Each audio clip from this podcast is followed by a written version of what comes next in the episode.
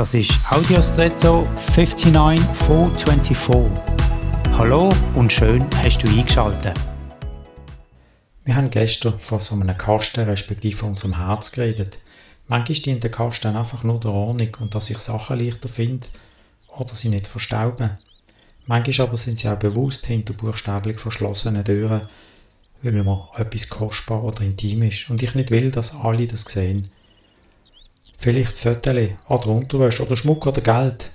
So wie du im Materiellen hier achtsam bist, sei es auch mit deinem Herz. Aber Achtung, wenn du Kostbares nur wegschließt, besteht die Gefahr, dass falls du mal den Schlüssel im übertragenen Sinn verlierst, dass dir die Sachen ohne Gewaltanwendung nicht mehr zugänglich sind.